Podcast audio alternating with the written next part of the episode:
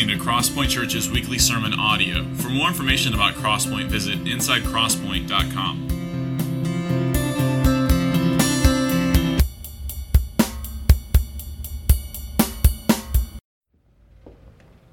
Good morning.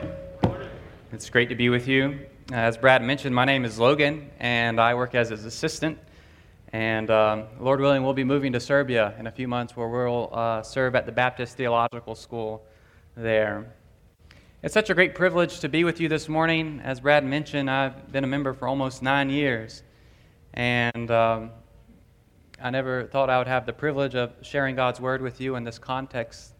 And I'm so thankful for the privilege uh, to do that. If it wasn't for uh, your love and encouragement uh, throughout the years, the, your investment in me, like I, I, wouldn't be here. And so, uh, thank you so much for this privilege of opening up God's Word with you this morning.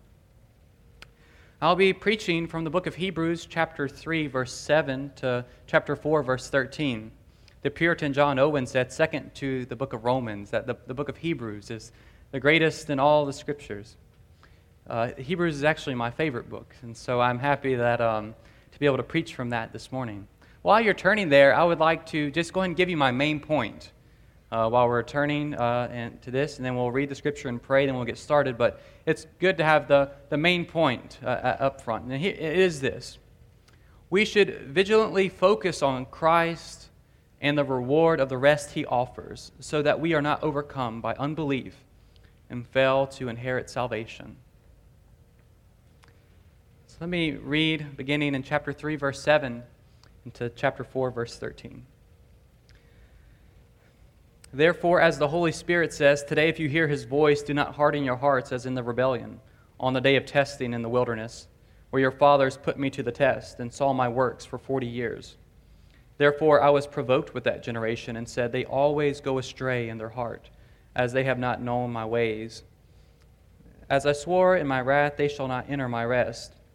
Take care, brothers, lest there be in any of you an evil, unbelieving heart, leading you to fall away from the living God. But exhort one another every day, as long as it's called today, that none of you may be hardened by the deceitfulness of sin. For we have come to share in Christ, if indeed we hold our original confidence firm to the end. As it is said today, if you hear his voice, do not harden your hearts as in the rebellion. For who were those who heard and yet rebelled? Was it not all those who left Egypt led by Moses? And with whom was he provoked for forty years?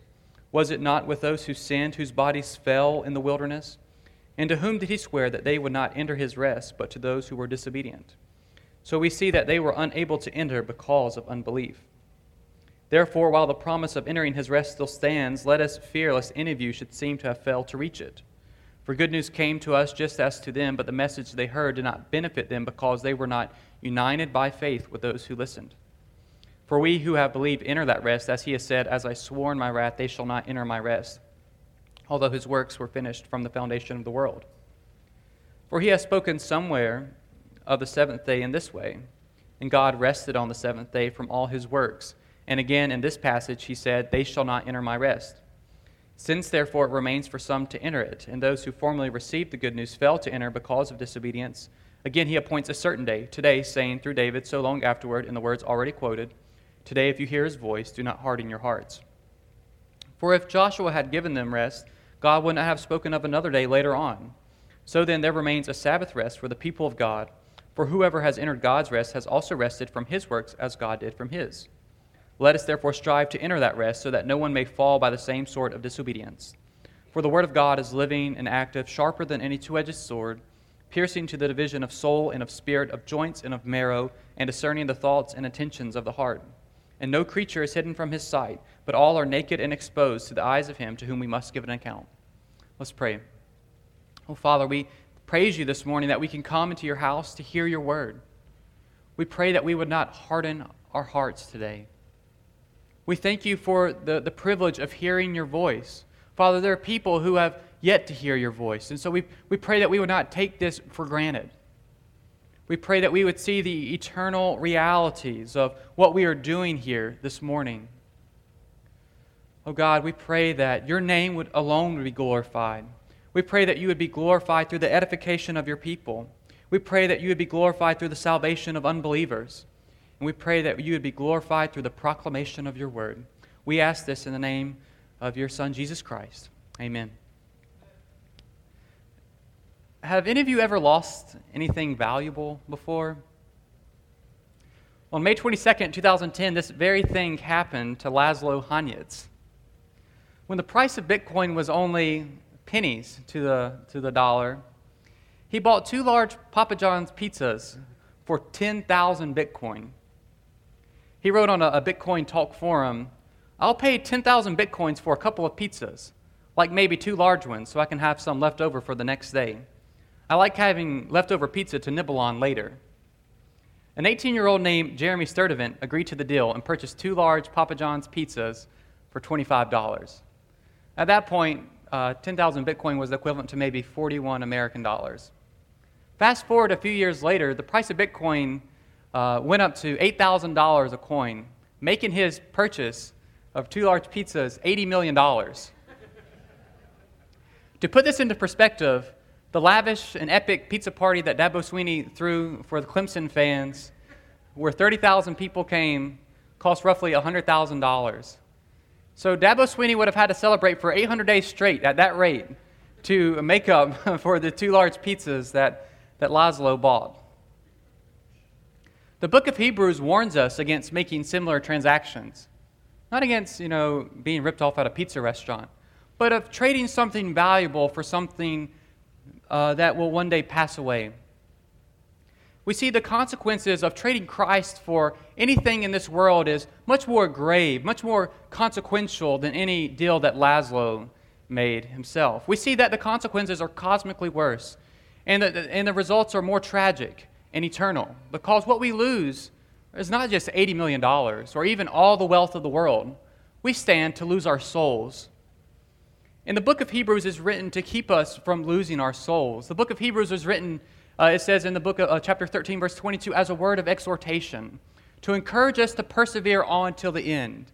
And that's why we find throughout the book of Hebrews so many warnings punctuated throughout rich theological reflection. Hebrews 3 7 to 413 is the uh, continuation of the comparison that the author began in chapter 3, verse 1. In chapter 3, verse 1 to uh, verse 6, the author is comparing Christ to Moses. This comparison is a comparison that we find throughout the New Testament. Um, Christ himself um, compares his work to an Exodus, for example, in chapter 9, uh, verse 31 of Luke. And the reason why these, these comparisons between Moses and Christ are so prevalent is because Moses was held among the Jews to be uh, one of the most significant figures of Judaism.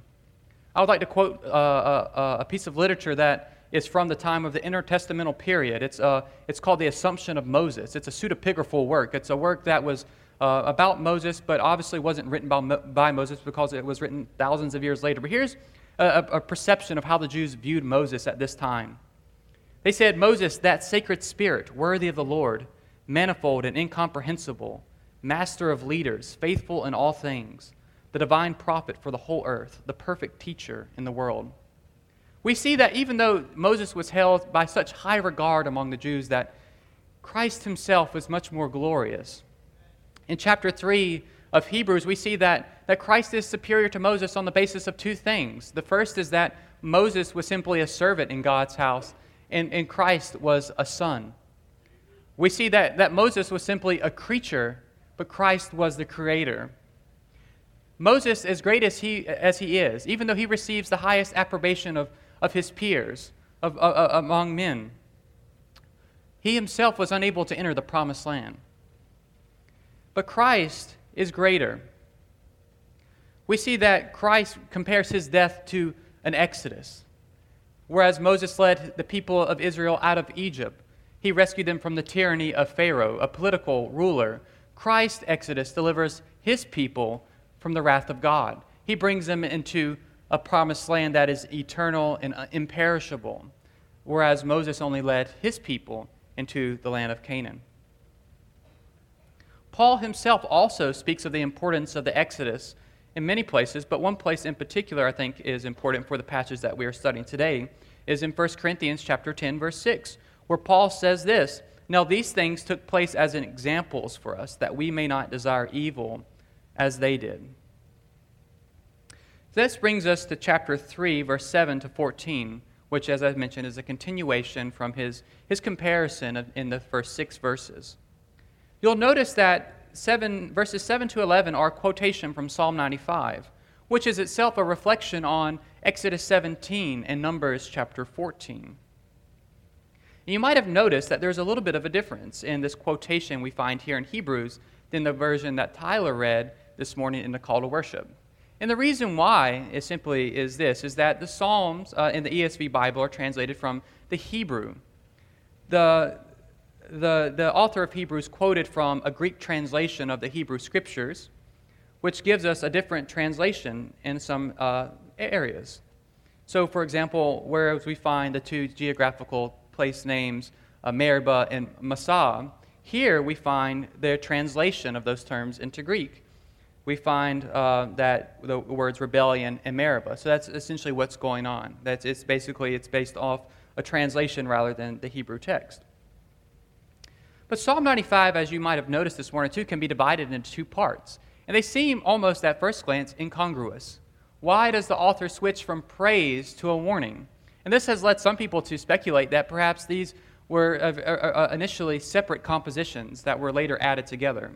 However, uh, scholars have like, you know, demonstrated quite well, actually, that there is a, a unity both stylistically and thematically in the psalm. But we don't find the first part of the psalm quoted here in Hebrews chapter 3. We find only the latter part, the warning, which we'll turn our attention to now. The psalm is a warning not to harden our heart. We find that there in verse 8. Do not harden your hearts, as in the rebellion. So, what is it to harden our hearts? Really, to harden our hearts is to become stubborn or recalcitrant or resistant to the truth of God's word.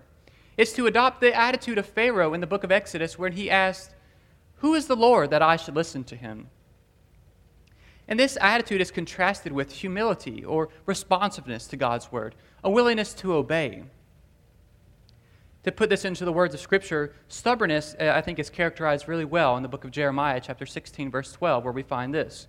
And because you have done worse than your fathers, for behold, every one of you follows his stubborn, evil will, refusing to listen to me. Perhaps there's no other verse in Scripture that characterizes what it is to harden your hearts. But this latter part of the psalm is a reflection on the wilderness wanderings that followed the Exodus. The Israelites uh, are being compared typologically uh, to the people of God in the New Testament. And what that means is that there is a, a correspondence between the events that happened to the Israelites and the events that uh, we, as God's people now, after the time of, of Christ, experience. So it's not an allegorical reading. He sees legitimate uh, uh, similarities in actual events that happen in flesh and blood that he's making this comparison to. And so uh, the people of, of, Israel experienced a miraculous deliverance from Egypt. They nevertheless questioned God and doubted his provision for them and his presence among them. And so now we find ourselves uh, after the death and resurrection of Christ. Um, some of us who have genuinely been born again have actually experienced this. Others perhaps bear the name of Christian, but only nominally. They, they actually haven't actually tasted the Lord and, and been born again. And so, this is why this, this warning about what happened to the people of, of Israel, their hardening of the hearts, is so relevant and pertinent for us this morning. So, the first passage of Scripture that we need to, to read very briefly and understand is Exodus 17 1 to 7. This is where we first find the terms Meribah and Massah. We see there that the people quarreled with Moses about water, and this actually was not the first occurrence where they, they quarreled with Moses about water. They also doubted God's presence among them, even though it was visibly manifest. We, we know that from the book of Exodus, chapter 13, verse 22, where we find this The pillar of the cloud by day and the pillar of fire by night did not depart before the people. They only had to open their eyes to see the presence of the Lord among them. But their hearts were so hard, they said, Is God among us? And we see that place are called Massah and Meribah because Massah is testing. They tested the Lord through their disobedience. They also quarreled with him, and they quarreled with his servant, Moses. And so we have two names for the same place. It's similar to uh, in India, Mumbai is also called Bombay. And the, and the idea that um, they, they named these places on the basis of the, what happened there is very familiar throughout the times of the Bible. That we find sometimes covenants are made at certain locations, and those uh, uh, are, are, named after those treaties that are made there. It, it's kind of like if, if we were to take our daughter on a long road trip, for example, and she was complaining the whole time. Are we there yet? Can we stop and get a snack? Can we go to the bathroom? And, and on and on and on as she goes. And then finally, I become so frustrated that I decide to name the place where my frustration boils over discontent. And, and we'll forever remember that location. It's kind of what we have here in uh, the book of Exodus. The second uh, passage of Scripture comes from the book of Numbers, chapter 14. Numbers 14 is the people's response to the, the spies' uh, uh description of the land of Canaan, the promised land. The spies in Numbers 13 were sent out, and they spent 40 days in the land uh, examining everything. And they, they noted that it was actually a very good land. It was a land flowing with milk and honey. However, there was a, a big problem, and I, I don't use that lightly because there were big people who lived there. Uh, the, the Emim formerly lived there, a people great and many and tall as the Anakim, as we find in uh, Deuteronomy 2.10. So the, these people who lived in land were the descendants of Anak. And every time we find these people throughout the Bible, they're always noted for their large physical stature. And so the people began to fear like, can we actually go in and conquer the land? Can we defeat these people? And it's a foolish kind of uh, response because not too long before they recognized that and they experienced God's miraculous deliverance for them out of Egypt. But the people, it said in Numbers 14 11, they despise God and they do not believe him. Or in Numbers chapter 14, verses 2 to 4, they say that Egypt is better. They would rather stay in the land of Egypt than go into the promised land out of fear that these people would defeat them as they go in. And the Lord, in his wrath, in uh, verses 21 to 23, swears that they will never enter the land. They will never enter the rest that he promised them. So this leads us, after going through this background, this leads us to this um, the warning that we find really throughout uh, this whole passage of Scripture. And the warning is this If you do not hold your orig- original confidence firm to the end, you will not enter God's rest. And that might seem like a hard statement because I think we perhaps uh, you, you may have heard that if you pray a prayer, that if, if, if you are saved, you will always be saved. And while there is some theological truth to that claim, it needs to be nuanced and explained from the text of Scripture. And we will get there, Lord willing. But before we do that, I want to talk about these warnings that we find here in the book of Hebrews. And specifically, what I want to talk about are the causes of unbelief, because we see the problem is not so much the behavior that limits the people from coming into God's rest. As we find in chapter 3, verse 19, the problem is unbelief. They were unable to enter because of unbelief. We see that they always go astray in their hearts in verse 10. We see in verse 12 that we should take care lest there be in of you an evil, unbelieving heart leading you to fall away from the living God. The problem is not outside of them or outside of us, the problem is inside. So, the first thing that can lead us to fall away from God are the temptations of Satan. Satan tempts us to unbelief in a, a, myriad of ways. He tempts us to doubt God's promises. He tempts us to doubt the reality of the heavenly world. He tempts us to think that sin is more satisfying than holiness. He tempts us, in short, to value time to eternity, to place more value on the things of this world than the world to come. The next thing that causes unbelief is sin. So, though unbelief itself is sin, sin also causes unbelief. Perhaps you realize it in your own life. Maybe you began to stray away from the Lord and your, your heart became hardened towards the things of God. But maybe the Lord miraculously rescued you from that and reclaimed you and put you back on the right path. But sin itself causes unbelief. We see this even in John chapter 5 verse 44 where Jesus says that they cannot believe in him because they love the glory of man rather than the glory that comes from God. We find in 1 Peter chapter 2 verse 11 that the, uh, the passions of our flesh wage war against our soul. We see in chapter 12, verse 16 and 17, this that Esau placed more value on a perishable bowl of soup than his birthright. It says this that no one is sexually immoral or unholy like Esau, who sold his birthright for a single meal. For you know that afterward, when he desired to inherit the blessing, he was rejected, for he found no chance to repent, though he sought it with tears. The Puritan George Swinnock says this about sin But sin goeth in a disguise, and thence is welcome. Like Judas, it kisseth and kills, like Joab, it salutes and slays.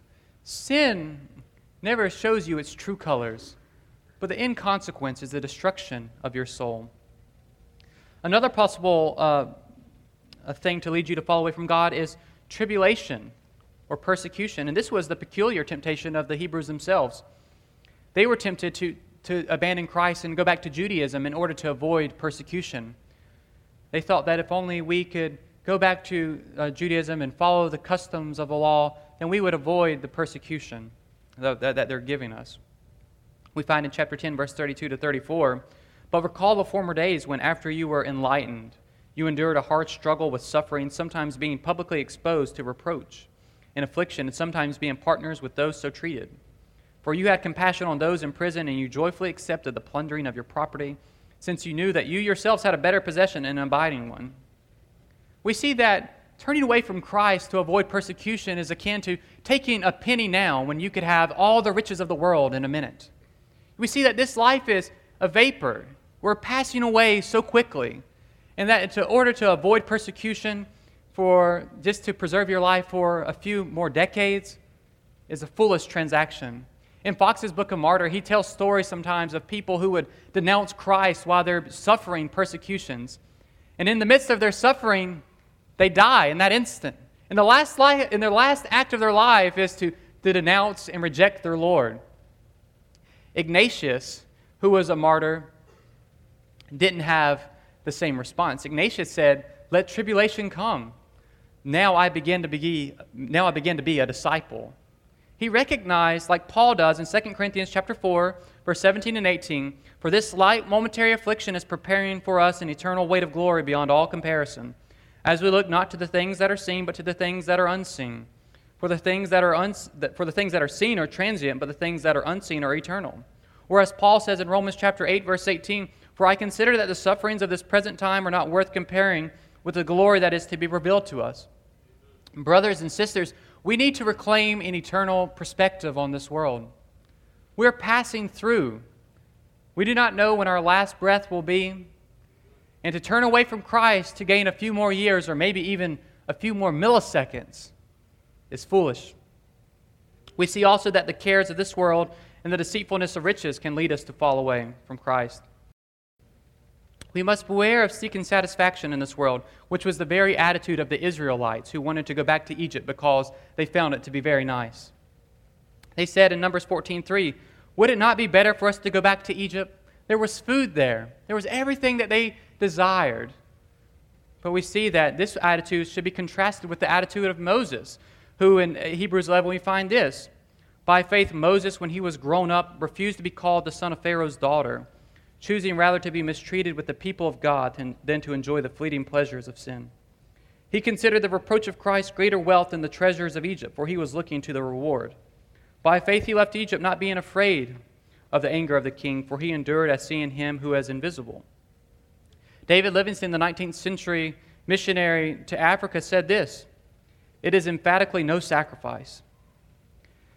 Say rather, it is a privilege anxiety, sickness, suffering, or danger now and then with the foregoing of the common conveniences and charities of this life may make us pause and cause the spirit to waver and the soul to sink. But uh, let this only be for a moment. All these are nothing when compared with the glory which shall be revealed in and for us. I never made a sacrifice. And Christ himself says this in Luke 12 34 For where your treasure is, there your heart be, will be also. Now let's look at the consequences of unbelief. The first consequence of unbelief is disobedience. All disobedience is the consequence of unbelief, even the dis- uh, disobedience of Christians. We, when, we when we sin against God, it's because of some vestige of unbelief in our hearts that leads us to think that sin will be more satisfying than what God has promised us. But we see that the, the, the greater danger and consequence of unbelief is the inability to enter God's rest. We see that the Israelites were unable to enter into the land of Canaan because of their sin, but we stand to lose something far more significant. We stand to lose heaven. So, what does this mean? Does this mean that you can at one point be counted among God's people, be saved at this moment, and the next moment lose your salvation? No, the Bible does not teach that, and the author of Hebrews does not teach that either. What it does teach is that genuine conversion, to actually be born again, will necessarily result in you uh, persevering till the end. There, there is no category of Christian who can simply accept Christ as Savior and not as Lord. This bifurcation, this dichotomy, where uh, some people want to say you can accept Christ for His forgiveness but not follow Him with your life, is unbiblical. Christ himself never makes this distinction in the Gospels. We see none of the authors of the, the Scripture make this type of distinction between Christ. The idea of Christ uh, doing that is, is foolishness. Christ did not die for you to live out your vain pleasures. Christ died so that you would die to yourself and become like Him. So, what, what it means then is that if you do not actually persevere till the end, is that you are never actually converted. Maybe this would look like 1 John 2 19, that uh, you went out from us, but they were never once from us. They, you might have a, an open rebellion against God.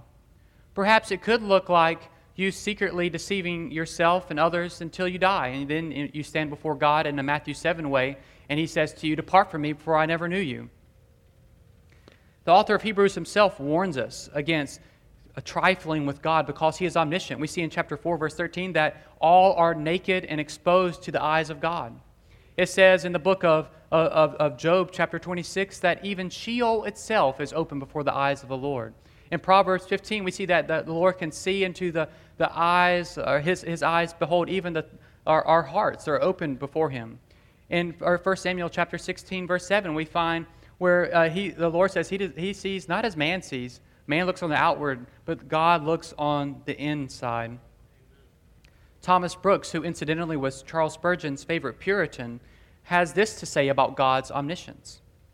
I have read of two godly men who took contrary courses with two harlots, whom they desired to reclaim from their wicked course of life. One of the men told one of the women that he was to, desirous to enjoy her company in secret. After she had brought him into a private room and locked the door, he told her, all your bars and bolts cannot keep God out. The other godly man asked the other harlot to be unchaste with him openly in the streets, which she rejected as an insane request. He then told her it was better to do it before the eyes of a crowd than before the eyes of the all seeing God. Friends, there's nowhere that we can go where God is not. We can ascend into heaven, and the Lord is there. We can even uh, descend into the depths of the earth, and the Lord is there as well. There is no darkness so dark that the Lord does not see. There is nowhere we can flee from his presence. As Ambrose, the, the bishop of Milan, who was instrumental in the conversion of, of Augustine, said, You cannot even flee from the presence of the Son, who is merely the Lord's servant. And the Lord himself has eyes 10,000 times brighter than the sun. How should you uh, think that you could escape from him? So, friends, you may be able to deceive others in this room or even deceive yourself, but none of you can deceive God. And each of us will one day give an account to God, as it says in Hebrews chapter 9, verse 27. This leads us to see the importance of community. The author says in chapter 3, verse 1, in the NIV translation, which I'm reading from now, that we should fix our thoughts on Jesus. I feel it's a stronger and more evocative translation than the, what we find in the ESV, where it's only consider Jesus. But, but to fix our minds on Jesus. In chapter 3, verse 13, we find, But exhort one another every day, as long as it's called today, that none of you may be hardened by the deceitfulness of sin. In chapter 12, verse 15, we find it, See to it that no one fails to obtain the grace of God, that no root of bitterness springs up and causes trouble, and by it many become defiled. In chapter 2, verse 1, therefore we must pay much closer attention to what we have heard, lest we drift away from it. In chapter 10, verse 24 to 25, and let us consider how to stir up one another to love and good works, not neglecting to meet together, as is the habit of some, but encouraging one another, and all the more as you see the day drawing near. We see all throughout this letter that this author is prioritizing biblical community. We see that church membership isn't the construct of 21st century America. Church membership is not something that we do simply so we can report a certain uh, amount of people to the Southern Baptist Convention.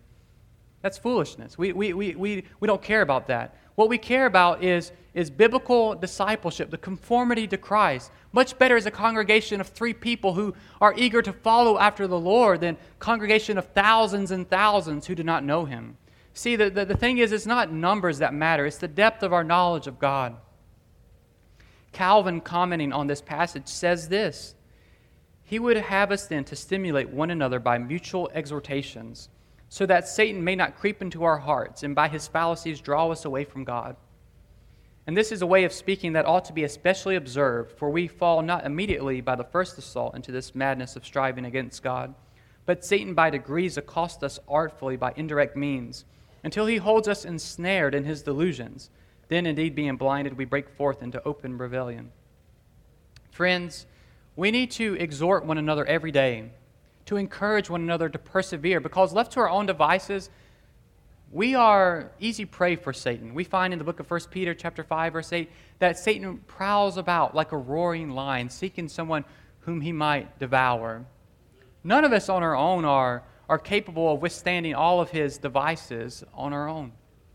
That's why we need biblical community, and that's why we should take heed against superficial church involvement and beware of anything that would lead us away from being involved at the church. We know that we see this in chapter 10 of uh, verse 28 to 31 of Hebrews. Anyone who has set aside the law of Moses dies without mercy on the evidence of two or three witnesses. How much worse punishment do you think will be deserved by the one who has trampled underfoot the Son of God and has profaned the blood of the covenant by which he was sanctified and has outraged the Spirit of grace?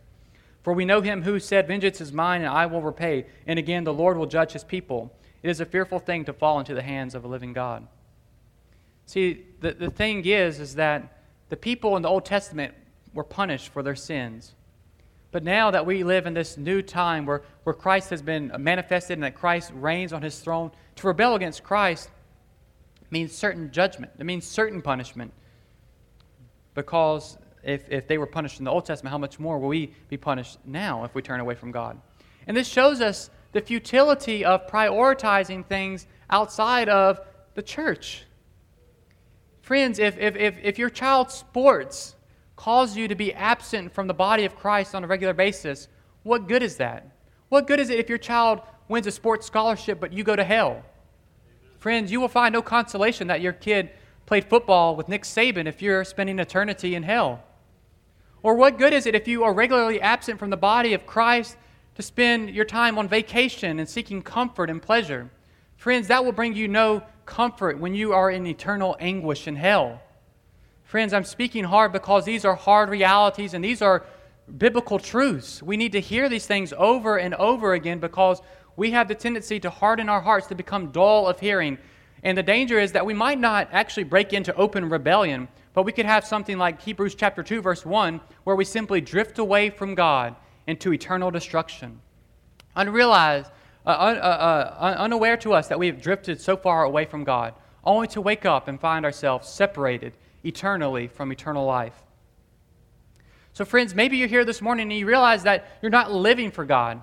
What is the answer for you? What is, how, can you rectify this situation? Is it simply to prioritize coming to church more? Say, I'll come every Sunday, I'll come every Wednesday, I'll join a prayer group, a community group, I'll do evangelism? No, friends. You can do all that and still not know the Lord Jesus Christ. The book of Hebrews gives us the answer to how to solve this problem. The way to be made right with God, the way to, to have this wandering heart restored to focus on God, is through God Himself. We see that Christ Himself died to fix this problem that we have. We all have this problem. I have it, the pastors have it, every member of this church has it. And if you're not a member, you're simply visiting, you yourself has it. It's a universal human problem, and that problem is sin. Sin causes us to turn away from God. Sin causes us to go our own way, to think that we are wiser than God, to prize the things that God says are abhorrent, to love evil and to hate good. But we see that God Himself has made a way to rectify this situation, and He's done it in a miraculous way that brings Him all the glory, because He has done it through the death of His Son, Jesus Christ. And so we find throughout the book of Hebrews that Christ became a man in order to bear God's wrath for our sins. In chapter 2, verse 17, he actually uses this word propitiation.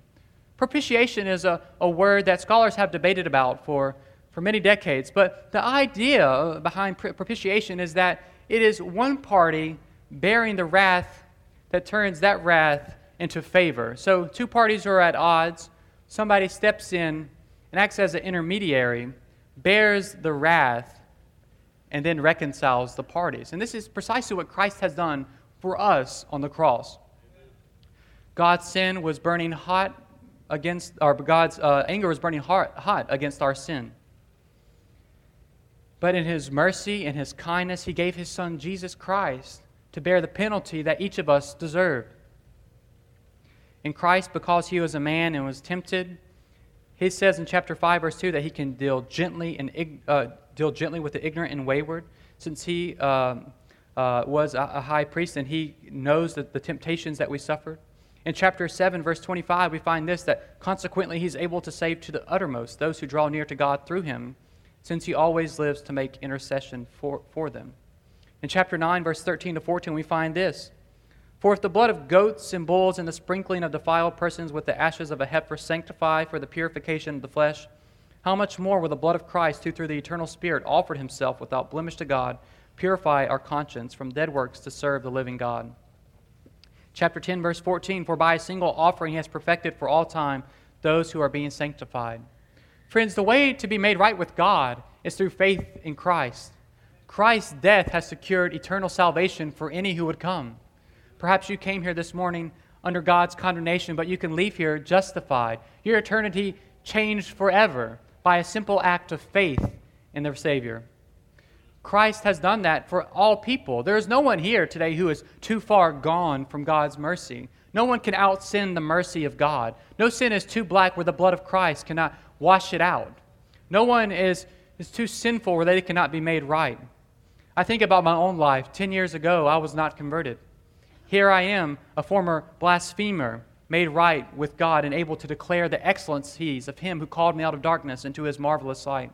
And friends, that is the testimony of, of each of us. If you are in Christ, you are one point separated from God, but God rescued you. We give him all the glory for that. Well, this warning leads us now to the promise. The promise is this that a rest remains for those who persevere to the end. This rest is, is not offered indiscriminately to all, it's offered to those who persevere to the end. As it says in chapter 12, verse 14 of the book of Hebrews, that there is a, a holiness without which no one will see the Lord. So, despite your profession, if your life is not matched that profession, it, it doesn't matter. You can be a member of this church and go to hell. But it, there is a holiness without which no one will see the Lord, a holiness which each of us should strive after, not in our own strength, but in the strength that God supplies, as it says in chapter 13, verses 20 to 22 of Hebrews. But we must strive to focus on eternity. We must strive to enter this rest, as it says in chapter 4, verse 11 of this book. We must adopt the attitude of Jonathan Edwards, who used to pray, Lord, stamp eternity on my eyeballs. We need the Lord to give us that, because otherwise we'll be uh, uh, captivated by the things of this world. And this is the, the mindset of Hebrews chapter 11. We see in Hebrews chapter 11, verses 13 to 16. These all died in faith, not having received the things promised, but having seen them and greeted them from afar, and having acknowledged that they were strangers and exiles on the earth. For people who speak thus make it clear that they are seeking a homeland. If they had been thinking of that land from which they had gone out, they would have had opportunity to return. But as it is, they desire a better country, that is, a heavenly one. Therefore, God is not ashamed to be called their God, for he has prepared for them a city. So we are all, as Christians, striving for God's rest.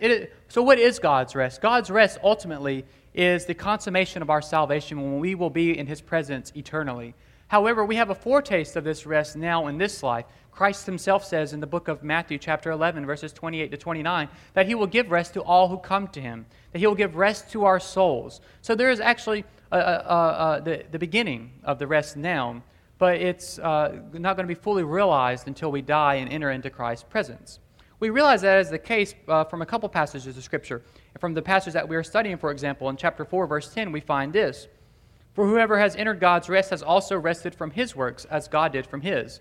So the idea is not that you rest from your, your works uh, in, in terms of like believing in Christ for salvation. What it means is that you rest from your works in the same way that Christ or that God rested from the creation of the world, as we see as the author quotes in chapter 4 from Genesis chapter 2. We also see uh, a, relevant passage in the book of Revelation, chapter 14, verse 13, where we find this And I heard a voice from heaven saying, Write this Blessed are those who die in the Lord from now on. Blessed indeed, says the Spirit, that they may rest from their labors, for their deeds follow them. The rest is ultimately eternal life with God. This was foreshadowed in the Old Testament by the land of Canaan. But we know that that rest was not ultimate because we see that Joshua, if, in verse 8, for if Joshua had given them rest, God would not have spoken of another day later on. So there is a rest that is distinct from this rest on this earth.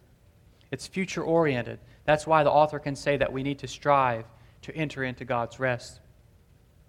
So the key idea from this then is that there is a rest that remains, that there is a hope of salvation if we persevere till the end, that we must not trifle with God, that we must not throw away His grace or disregard it or trample upon the blood of His Son Jesus Christ, but we must prioritize the things that God has called us to prioritize, namely His Son. And we see that we are able to persevere in this life of faith not on the basis of our own work. We, we don't cause ourselves to persevere. We can see this in many different places of Scripture, but just to go again to the author of Hebrews, and perhaps you've noticed that I've quoted a lot from Hebrews because I want you to, to get a taste of, of the mindset of this author. And, and I would commend just to, to regularly come back to this book because he views the world in a way that we are not apt to, to view the world. But here's how he says that we're able to persevere in this life of faith. In verse, uh, chapter 13, verse 20 to 21. Now may the God of peace who brought again from the dead our Lord Jesus, the great shepherd of the sheep, by the blood of the eternal covenant, equip you with everything good, that, may, that you may do his will, working in us that which is pleasing in his sight, through Jesus Christ, to whom be glory forever and ever. Amen. So we see that the author of Hebrews thinks that we're able to persevere through God's work in us. This is uh, uh, complementary to the idea that we find in the book of Jude that, that God Himself will cause us to persevere to the very end and present us before the, His throne with great joy and boasting in His goodness. So now, as we come to the close, um, what, how, how does this even affect what we're about to do now at the Lord's table? Well, I think Christ, even uh, when He was telling His disciples about his death and its, its ramifications, what it means for them. He, he, he said that, obviously, that his death secured salvation for them. And so when we come to the Lord's table, we, we look back at what Christ has accomplished for us on the cross. We realize that Christ has shed his blood that we would be forgiven of sins and made right with God eternally. But when we come to the Lord's table, Christ, I think, would also have us look, look ahead, to look ahead to what we will one day experience in full. He says this in Matthew chapter 26, verse 29. I tell you, I will not drink again of this fruit of the vine until that day when I drink it new with you in my Father's kingdom. In other words, the consummation of our salvation. We find in the book of Revelation, chapter 19, verses 6, 6 to 9, what I think Christ is talking about here. It says this Then I heard what seemed to be the voice of a great multitude, like the roar of many waters and like the sound of mighty peals of thunder, crying out, Hallelujah, for the Lord our God, the, the Almighty reigns. Let us rejoice and exult and give him the glory, for the marriage of the Lamb has come, and his bride has made herself ready. It was granted her to clothe herself with fine linen, bright and pure, for the fine linen is the righteous deeds of the saints. And the angel said to me, Write this Blessed are those who are invited to the marriage supper of the Lamb. And he said to me, These are the true words of God. This is what Christ was pointing to that one day that we will be able to join around him and, and, and, celebrate what he has accomplished for us that we will be able to one day be free of this body of death these sinful desires that even permeate our, our hearts now even after our, our regeneration. We will one day be free from sin and in god's presence forever. It's a, it's a world of, of love. It's a world where everything has been rectified. Everything wrong in this world has been made right in that one and it's a world that we should set our hope on. And the only way that we will make it into that world is through persevering faith in the Son of, Christ, uh, Son of God, Jesus Christ. Salvation is only in Him. He alone causes us to persevere. I'm about to pray, but before I do that, I would like to ask you all to stand uh, with, with me. Um, if, uh,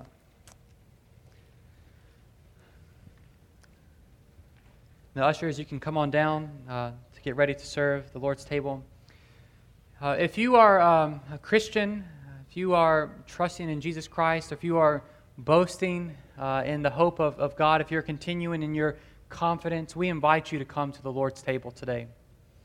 Christ offers this meal to us to sustain our faith, to, to give us a greater glimpse of his glory and his love for us, to encourage us to persevere on until the very end. If you know yourself not to be a believer, or if you're not persevering, if you're not boasting in Christ, we would ask that you would not come to the table. What good is it to participate in this earthly meal if you miss out on its heavenly counterpart?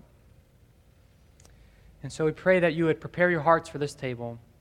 Brad, uh, once you receive the elements, Brad will lead us in taking the Lord's Supper. And uh, let's pray. Father, we come to you today so thankful for giving us your word.